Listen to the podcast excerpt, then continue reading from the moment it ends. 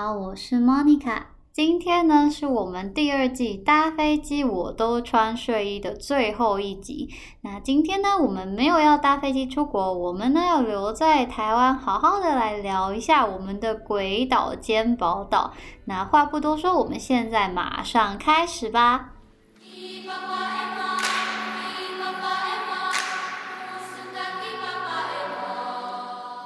那首先呢，上次说到日本的时候，有说到说日本有一都、一道、二府、四十三县。那大家知道台湾有几个市、几个县吗？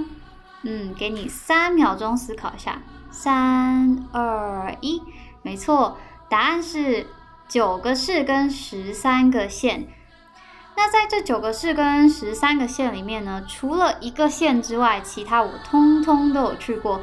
那我没有去过这个县呢，就叫做连江县，呃，也就是妈祖这一带，所以其实还蛮希望，如果明年回台湾的话，有机会可以去妈祖玩一下。其实我之前有曾经有计划要去这个妈祖看蓝眼泪。诶，但是其实妈祖的这个船票跟飞机票都还蛮抢的哦，所以如果你没有事先规划好的话，诶，临时起意也不是你说想去就可以去的哦。那我身边有去过妈祖的人，蛮意外是大家都非常的好评，甚至呢，我有朋友还去了两次还是三次，也因此呢，就让我更想要去这个唯一全台九市十三县以及所有离岛当中我唯一没有去过的一个地方。那接下来呢，我们就从六个直辖市开始，帮大家细数一下台湾的各个县市都有哪些好吃好玩的吧。那首先呢，这六个直辖市当中呢，包含台北、新北、桃园、台中、台南以及高雄。那台北应该是大家都最熟悉的了。台北的比较著名的观光景点有像是台北一零一、故宫、国父纪念馆、中正纪念堂、阳明山、北投温泉、二八纪念馆、松山文创园区、台北木栅动物园以及猫空缆车等等。我个人觉得，如果是外国人的话呢，我觉得故宫应该是台北最值得去的地方。那故宫呢，是在我逛了这么多国家的博物馆跟美术馆之后呢，仍然是觉得故宫蛮值得一去的。那大家都应该有听过这个传说，就是故宫后面的那一座山呢，其实里面还有超多超多的宝物。那在故宫展出的呢，都仅仅是这个馆藏的一小部分。那故宫到底有多少件宝物呢？我查到的一个数据呢是六十九万八千六百八十九件册。也就是将近七十万件宝物哦。那故宫呢，几乎是每三个月会换一次展品。那除了这个镇馆三宝，就是这个毛公鼎，还有那个肉形石，还有这个翠玉白菜不会换之外呢，其他的这个展品都是会定期更换的。那据说，就算每三个月你去一次的话，好像也要三十几年才能够把这个故宫所有的展品都看完。而且大家可能都会发现，近几年来故宫出了非常多可爱、有创意的这个纪念品。那我觉得故宫本身，无论是在行销方面、布展方面，都做得非常的用心。所以呢，无论你是外国人或是台湾人，我都觉得故宫呢是蛮值得呃一去或是一去再去的地方。那以我个人来说呢，我特别喜欢的一个观光景点呢，嗯，好像也不能说是观光景点。我特别喜欢的一个点呢，是这个台北的二二八纪念馆。那我第一次去这个台北的二二八纪念馆呢，是带一对这个日本的中年夫妇去。那我们去的当天其实没有预约，但是很刚好呢，当天这个纪念馆里面呢就有一个日文的导览人员。那这个导览人员呢也非常亲切，然后而且非常详细的帮我们解释了这个二二八事件。那我觉得里面的这个布展也都非常的用心，而且非常的详细。而且我觉得对一个台湾人来说，二二八纪念馆是。呃，非常有象征性，而且非常有意义的。那当然，台湾的某些人或是某些政党会觉得说，二二八事件好像越来越像一个挑起族群对立的话题。嗯，但是我非常鼓励大家，你自己去这个博物馆看看，或是你自己去找一些史实来看看。那不要听信其他人的片面支持，你自己看，自己选择，自己去评断说二二八事件。到底是谁对谁错？那它在台湾的历史上到底有什么样的地位跟意义？我觉得这样才是最真实而且最有意义的。那这个关于二八事件呢，我们在之后第三个单元这个美利坚与福尔摩沙一定会有机会谈到。嗯，所以呢，就等到那时候再跟大家来好好的谈一谈这段充满血与泪的历史。那第二个呢，则是新北市。那新北市有哪些景点呢？其实新北市景点还蛮多的，像是淡水红毛城、八里十三行文化、平溪天灯、十分瀑布、瑞芳、九份金瓜石、三峡，还有莺歌。那九份应该算是外国人，尤其是日本人来台湾 第一个锁定的景点。那但其实我自己对九份的印象呢，并不是很好。但是龙眼跟其他我带过的日本人，大家都超喜欢九份的哦。嗯，但是我自己对九份的观感不太好的原因呢，第一个呢是九份的交通非常的混乱。那而且呢，我曾经在搭这个来往九份的计程车的时候呢，遇到计程车就是要回程的时候，然后他突然就是提高价钱，突然说哦，那你们就是要给我多少钱，不然就是。就不让你们下车之类的，那我觉得这个是非常恶质的，而且我当时非常庆幸哈，还好我当时带的这些外国人都听不懂中文，不然我觉得场面实在是太尴尬了。那第二个是呢，像九份最有名的就是那条老街嘛，跟那个石街，嗯，但是我自己走的时候。我好像走了两次，然后两次都觉得就是味道不太好闻，就是在那个石阶的部分。然后而且石阶的墙上常常会有非常多，嗯，蛮不堪的涂鸦。虽然我觉得外国人可能看不懂，但是，嗯，我觉得感觉还是蛮不好的。那而且其实我觉得在九份这个地方，你再往上走，其实像是这个。它的景色、它的历史，像是这些金瓜石，然后黄金博物馆的部分，然后其实你再往里面走一点，还有像是瀑布啊，或是这个古道，我觉得这些都其实还蛮值得弄成一个，就是譬如说像套装行程，或是你可以一起推广这些地方。但是我觉得这明明就是一个这么热门的观光景点，可是却好像完全没有在。好好的规划，好好的在管理的感觉，那我觉得这个是非常可惜的。那跟九份一样，这个平溪放天灯，这个也是在观光客的行程里面非常热门的。那像近年来有这个文化银行，他们有在平溪推这个环保天灯，呃，但是老实说呢，推的不是非常的顺利。那第一个是这个环保天灯的造价比较高。嗯，价钱大概是这个传统天灯的可能一点五倍到两倍。那所以我觉得以观光客的立场来说，如果他对这个地方的文化或是历史不了解，他就只是想要来进行放天灯这个活动的话，那他哪会在乎这些？我当然就是选最便宜的嘛。那而且当地的店家其实老实说，好像也不太配合。那他们就会觉得说，好像这些嗯文化银行的年轻人。带着这个环保的名号，然后来打压这些地方的商家。那因为很多其实商家他们自己也有在做这个传统的天灯，所以他们也觉得好像被抢生意的感觉。但是在我查到跟引用的这一篇文章里面呢，他有访问到了一位这个平西的返乡青年。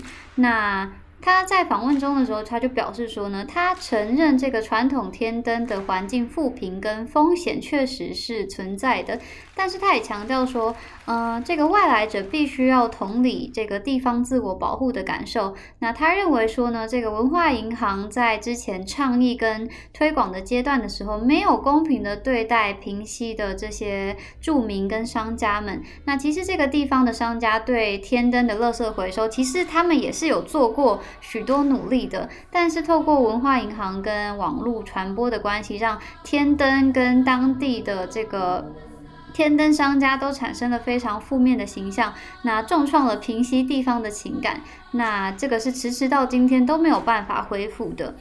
那诶，我觉得当然我们不是身在其中的局内人，所以很多事情当然我们可能没有办法这么感同身受。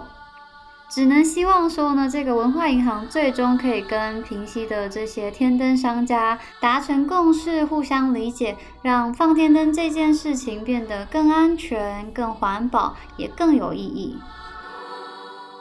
那下一个就是桃园啦。那其实一开始想到桃园的时候，我脑中只会浮现出桃园机场，诶，我这样是不是很对不起桃园的乡亲们？我明明认识很多桃园的乡亲，诶，但是好像每次去桃园都只会在乡亲的住家们跟桃园机场来回而已。嗯，我后来有回忆起，说我小时候很小的时候，好像有去过石门水库。那其他桃园叫得出名字的观光景点呢？例如说像是这个蒋公祠湖、拉拉山、大溪老街这些地方。我其实也都不太有印象。那这些地方的名字说出来，好像也不是会让人觉得啊，都来桃园了，怎么可以不去一下这么棒的地方呢？的感觉。诶，如果这个听众是桃园的乡亲们呢，嗯，你们有什么桃园私房景点的话呢，也非常欢迎你跟我分享。我下次去桃园的时候，一定会去实地走访一下，好不好？那下一个呢，就是台湾高潭市台中喽。诶，其实我本身呢就是一个台中人，但是呢，大家每次问我说台中有什么好玩的时候，我就会这样头歪一边，然后嗯，我觉得台中还蛮无聊的。我每次都会说，哦，台中呢就是台湾名古屋。诶，名古屋是一个什么样的地方呢？就是好像明明是一个大城市，可是好像也说不出到底有什么超级厉害的景点，或是超级有特色的东西，好像你也说不出来。我觉得台中就是一个这样子的感觉，哎，我跟你说这是真的哦，你不要觉得我对名古屋很失礼。你如果问日本人说名古屋到底有什么好玩的，我跟你说，超过一半以上日本人他们一定也答不出来的啦。那我自己主要是在这个台中市区活动，因为现在的这个台中直辖市是包含以前的台中县。那台中市区真的没有什么非常厉害的观光景点，但是有非常多这个。文经设施，我来念给大家听一下。譬如说，像这个台中美术馆、审计新村、晴美绿园道、科博馆、逢甲大学、逢甲夜市、秋红谷、国家歌剧院、东海大学、东海夜市、那大坑登山步道、台中火车站。第四信用合作社哦，这是一间卖冰的店，还有公园眼科哦，这也是一间卖冰的店。然后第二市场，然后台湾文学馆、台中刑务所以及彩虹眷村。我觉得唯一可以称得上是观光景点的，我只能。说是彩虹眷村，但其实彩虹眷村离正市中心是有一段距离的哦。彩虹眷村在这个南屯的边边，其实离我家没有很远，所以其实我也去过蛮多次的。那彩虹眷村原本真的是一个眷村，而且在，而且就像我说的，它是在一个市区的边边，所以原本是。没有什么公车可以到，而且你这个下车之后呢，还要走十几分钟才会到彩虹眷村。但是因为后来原本这个彩虹眷村一度要被拆掉嘛，但是后来大家就情愿把它保留下来。那后来呢，也有重建，也有比较稍微仔细的规划一下。现在呢，也有一班公车是可以直达这个彩虹眷村的前面的。那我觉得彩虹眷村。嗯，拍照非常的好看，而且我觉得这些东西都是这个彩虹爷爷他自创的，跟很多你知道台湾有很多那种，呃，山寨彩绘村，就是画，比如说小小兵啊，呃，豆豆龙啊，或是像海贼王这一类的东西。那但是彩虹眷村呢，真的是爷爷他想到画什么就画什么，那他也没有参考什么东西，他就是自己画着开心的这样子。那。我觉得彩虹眷村目前规划是还蛮不错的，但是这个地方真的是还蛮小的，就是，诶，如果你不是像王美一拍照都要拍两三个小时的话，其实这个景点十分钟就可以走完了。所以我才会说，台中其实不是一个观光大镇。就台中县的部分呢，像是我们这个地下市长彪哥的大甲镇澜宫，然后后丰铁马道、台中古关温泉、新社挖、新社花海、雾峰林家花园、清水高美湿地，这些都离市区非常远。诶，大部分都是你可能坐火车、开车都还要可能半个小时、一个小时左右的地方。那高美湿地呢，也真的是我上了大学之后才去过的地方。诶，你就知道清水对在市区活动的台中人来说，到底是有多么遥远的一个地方。但是呢，我觉得高美湿地呢，算是这个台中县的部分，我觉得最值得一去的地方。那我觉得高美湿地的这个落日余晖真的非常的漂亮，那拍照也非常的好看。那而且附近呢也蛮多好吃的东西，只是我觉得的确是交通也没有这么方便。但是我觉得高美湿地也算是后来有规划过的，所以其实走起来也还蛮舒适的。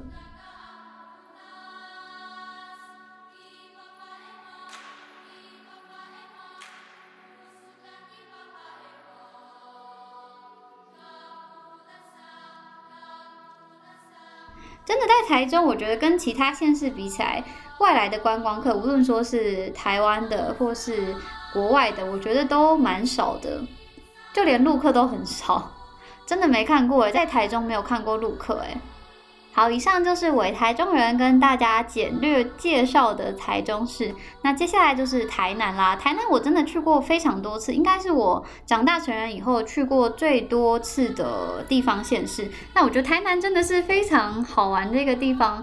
我去过这么多次，每次去都好像还是觉得有新的东西可以吃，然后呃有新的景点可以看。那当然，就算是旧的景点，我也觉得像那些古迹也都是非常耐看的。那台南的著名景点呢，有像是盐水、北门、盐田、台江四草隧道，然后比较接近市区的安平古堡、西张派出所、赤坎楼、天后宫、孔子庙、吴园、旧州厅、林百货，还有这个日治时期一个非常可爱的小巧的气象站。那当然也有这个王美一定要去的蓝晒图啦。那我个人会最推荐台南的景点，我觉得是这个台江四草隧道。这个点其实也蛮小的，而且我记得当天排队排了好久，但是我觉得景色是蛮漂亮的，而且好像在台湾其他地方没有看过这样子的风景。那当然网络上都会号称说它是台湾亚马逊，呃，我个人是觉得有点太夸张了啦，大家不要抱这么大的期待，好不好？不要抱这么大期待，它还是一个不错的点啦。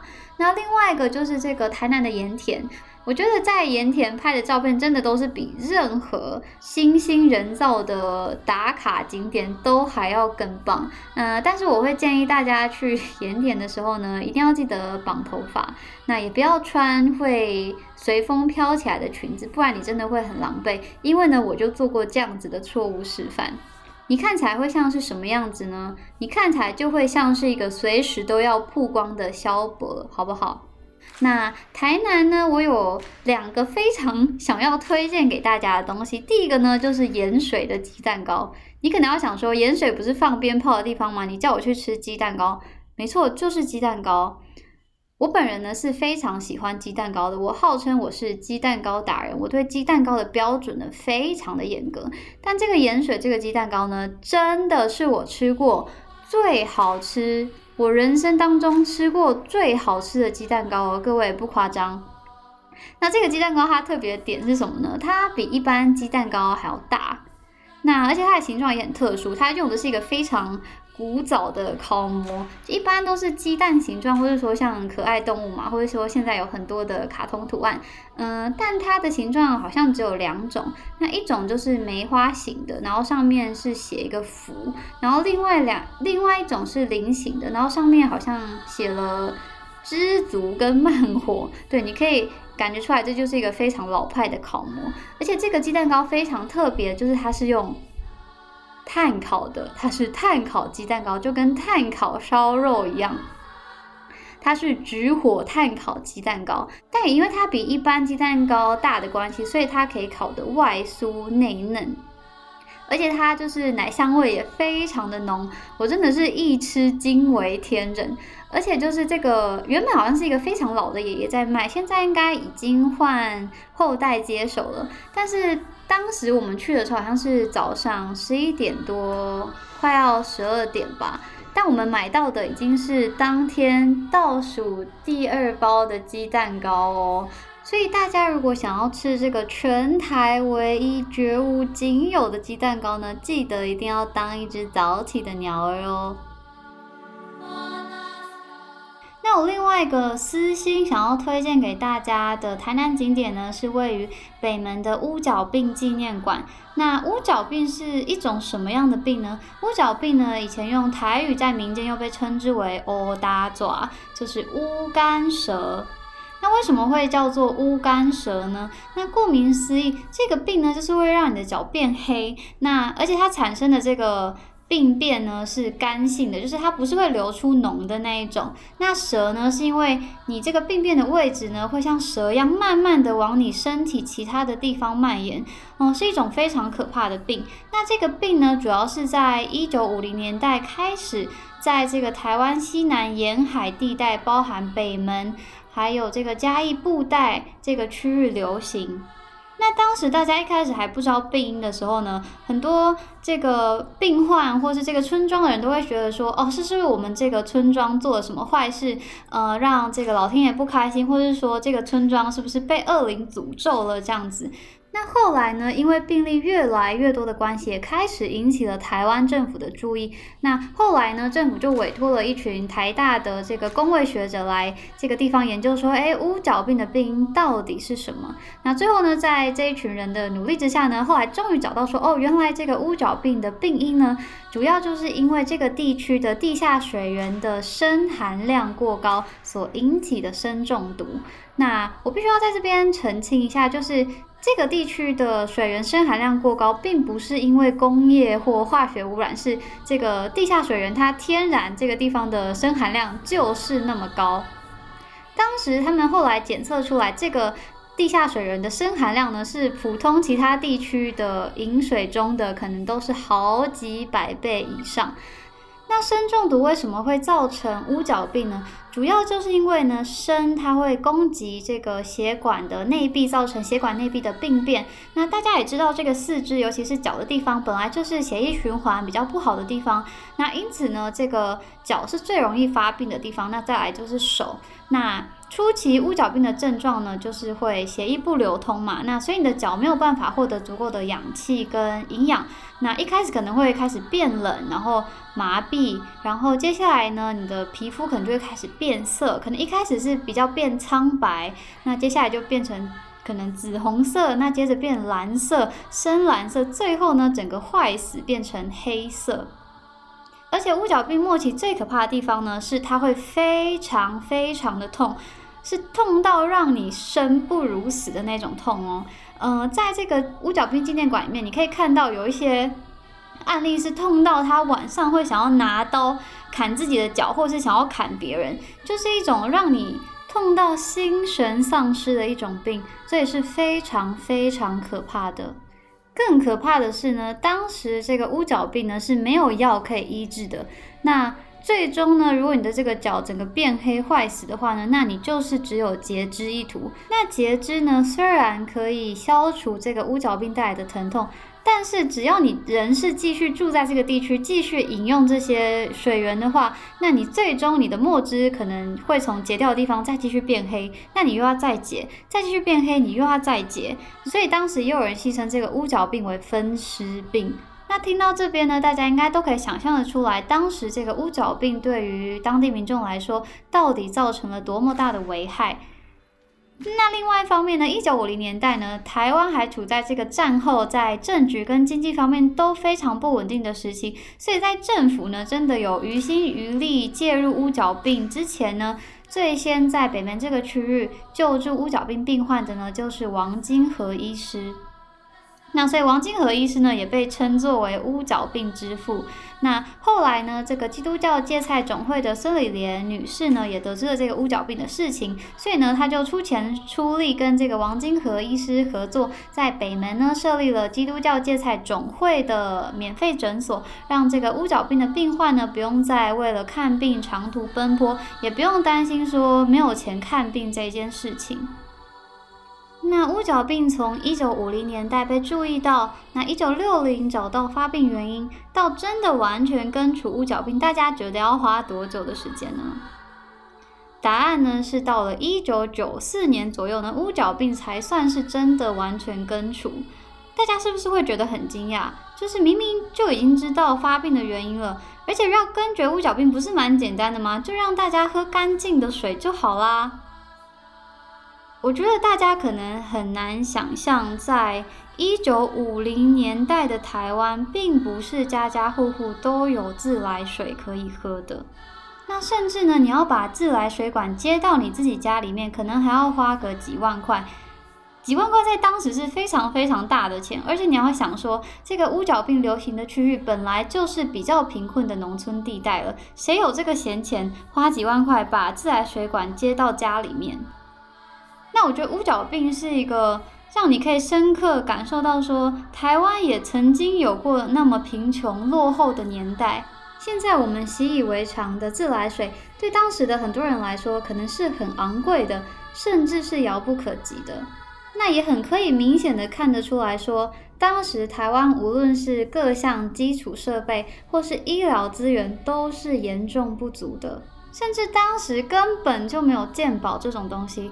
如果你是穷人，你得了病，尤其是像乌角病这么可怕的病，基本上你就只剩下绝望而已。那我自己逛完这个乌角病纪念馆，感触是蛮深的。就是我们现在所拥有的这么方便的生活，那这么健全的医疗环境，都是多少人从一个什么都没有的年代开始，默默的努力奉献才有的结果。那我真的非常希望大家有机会的话呢，可以到这个北门的乌角病纪念馆来逛逛。那我相信呢，你也会对台湾的历史还有这片土地有更多的认识跟更多的感谢。哇，我发现这样子完全讲不完哎，不行，我从现在开始要快转了。那我们的最后一个直辖市呢，就是高雄。那高雄有哪些观光景点呢？例如说像盐城、博二、石鼓桥塘文化园区、寿山、西子湾、旗津以及美浓。那我自己是蛮喜欢盐城、博二这一带的啦，而且我觉得盐城这边呢有非常多好吃的小吃。然后我想特别推荐盐城的一间茶行，那这间茶行位在这个博二牌坊的附近，那它叫做香茗茶行，哎，不是 P T T 那个香茗哦，是香气的香，然后茗是草字头加名气的名。那我觉得这一家的奶茶比高雄有名的华达还有双飞都还要更好喝，嗯，不过毕竟口味这个事情就是见仁见智，那。欢迎大家去高雄的时候呢，三家都喝喝看，然后跟我说你比较喜欢哪一家。那我对高雄呢，还有一个比较有印象的景点呢，就是美浓。我觉得美浓很像是一个，呃，遗世而独立的桃花源诶。而且就是去美浓的时候，大家就是路上的人们都会很自然的讲客家话，就是好像有一种，嗯，明明眼前是台湾景色，可是好像大家说的话你一句都听不懂的感觉，我觉得非常的神奇。那介绍完六个直辖市呢，接下来是九个市之中的三个小小市，分别是基隆市、新竹市跟嘉义市。诶，因为我现在要快转，所以呢我就不能一一介绍喽。但是我想要特别推荐大家这个基隆夜市，我觉得基隆夜市是我吃过全台湾的夜市当中，我觉得算是数一数二好吃的，而且非常的有特色。而且基隆夜市它。不完全是流动摊贩，就是它其实每个摊位是有自己固定的位置跟招牌的，所以我觉得标识也蛮清楚的。那逛起来的舒畅度，我觉得也还 OK。那而且我记得在这种夜市吃到的东西都还蛮有特色的，不是像很多夜市就是都是卖，好像不管在哪个夜市都找得到的东西。譬如说像这个虾仁饭、蟹肉羹。诶，奶油螃蟹，然后顶边错，然后泡泡冰，我觉得都还蛮好吃的，推荐给大家。那讲到这个新竹市呢，我印象最深的就是这个新竹动物园。那我知道新竹动物园呢，后来有翻修啦。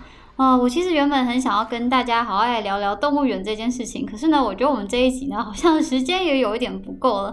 那之后呢，再找机会来跟大家聊聊这个话题好了。那接下来呢，我们就马上来看一下我们的十三个县吧。那大家叫得出台湾全部十三个县的名字吗？我来念给大家听哦。有新竹、苗栗、彰化、南投、云林、嘉义、屏东、宜兰、花莲、台东、澎湖，以及金门，还有连江。这十三个县当中，你全部都有去过吗？那我个人是觉得呢，除了没有去过的连江县之外呢，这全部的县里面呢，我最喜欢的呢就是宜兰。我在上网查资料的时候呢，也发现很多这个根据台湾人旅游喜好的调查当中也显示呢，通常呢台南跟宜兰都会是在一二名的位置。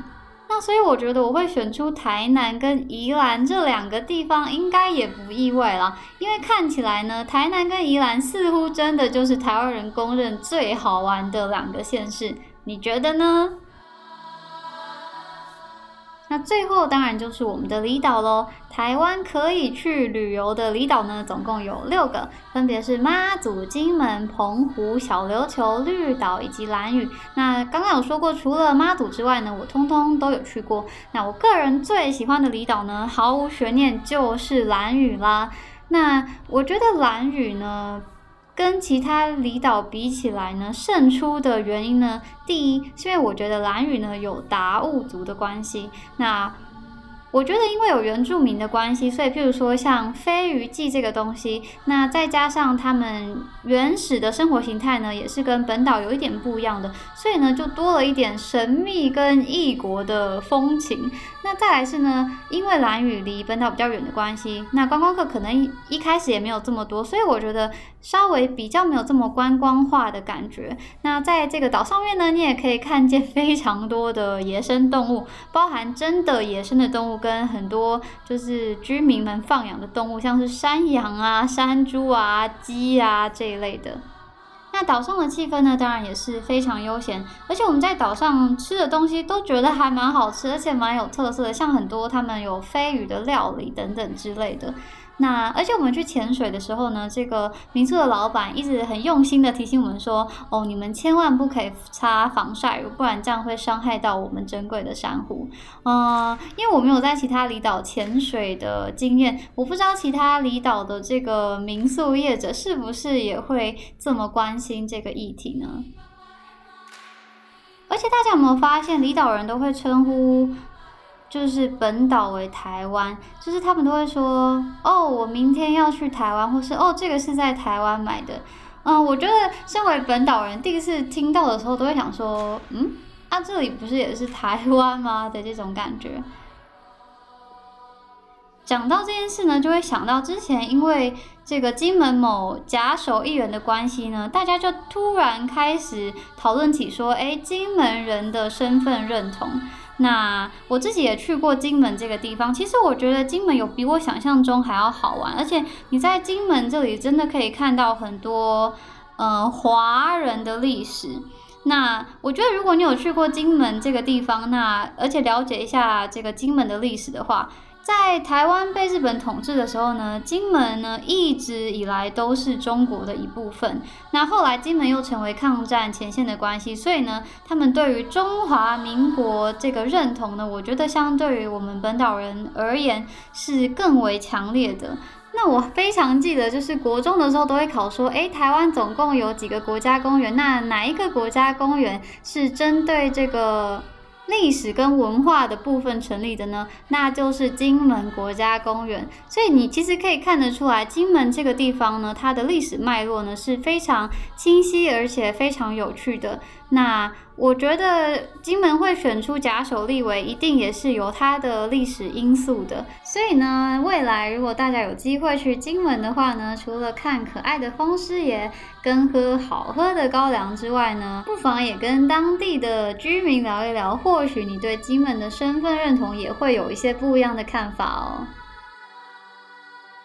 那最后呢，我要跟大家分享一个我坐错船的糗事。就是呢，我当时原本去完蓝屿之后呢，下一个目的地呢是绿岛。那当天呢，我们也很顺利的上船了。那通常蓝屿开到绿岛呢，大概是一个小时的时间。那那天船开一个多小时都还没有到，我就想说，嗯，是不是有点怪怪的？会不会是因为风浪太大，所以开的特别慢呢？那下船之后呢，我就打电话跟这个绿岛的民宿老板联络，我就跟他说，哎，我们已经到喽，我们现在在港口哦。那这个民宿老板也说，我也在港口啊，而且其他人都到了，你你们怎么这么慢啊之类的？那我就说，嗯，没有啊，我们就是刚下船呐，我们就在那边鸡同鸭讲了非常久。后来呢，我终于察觉到事情好像有点不太对劲，我就挂掉电话之后呢，我就走去问旁边的海巡署人员说：“哎，不好意思，请问这边是哪里呀？”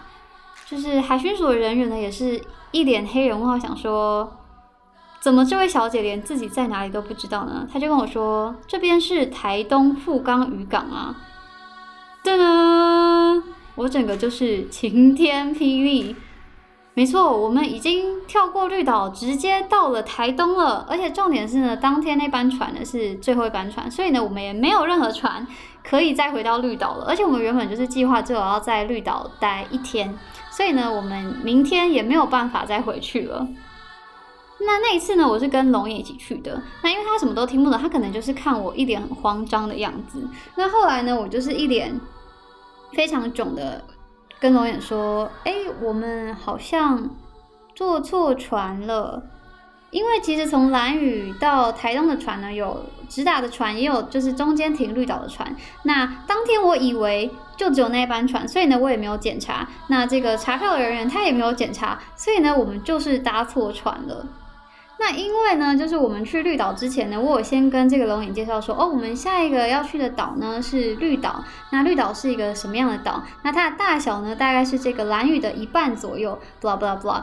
那后来呢，我跟龙眼说我们坐错船这件事情的时候呢，他就说，哦，难怪刚船慢慢开进港口的时候，我就想说，这个岛怎么看起来那么大？